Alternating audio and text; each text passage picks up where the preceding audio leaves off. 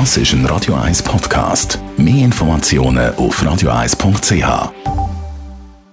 Die grünen Minuten auf Radio 1 werden präsentiert von Energie 360 Grad. Nachhaltige Energie und Mobilitätslösungen für die Welt vom Morgen. Energie360.ch gutes Thema bei diesen Minustemperaturen in der Nacht. Es Heizen. Und da tut sich auch viel in diesem Bereich. Ende November hat Zürich das Energiegesetz deutlich angenommen.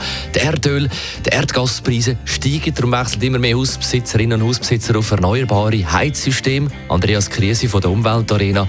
Was gibt es für Alternativen zu der fossilen Heizung? Da gibt es vor allem Wärmepumpen, die die nötige Wärme entweder aus der Außenluft oder aus dem Untergrund entziehen. Auch kann man Holzpellets aus den einheimischen Wäldern nutzen.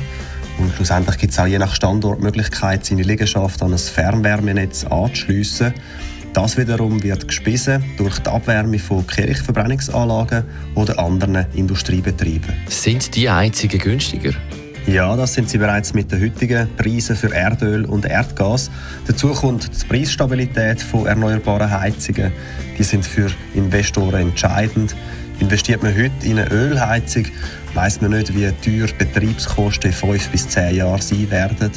Bei einer Wärmepumpe wiederum kann man die Preise viel klarer voraussagen. Man hört von Heizsystemen, das Wärme aus dem See nimmt. Wie funktioniert das? Das funktioniert ganz ähnlich wie bei einer Luftwärmepumpe, nur dass man in diesem Fall das Wasser aus dem See nutzt. Das wiederum kommt üblicherweise aus einer Tiefe von 20 bis 40 Meter.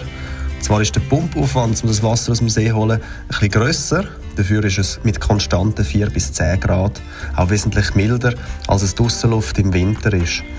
Energie 360 Grad realisiert diverse Projekte rund um den Zürichsee und in der ganzen Schweiz.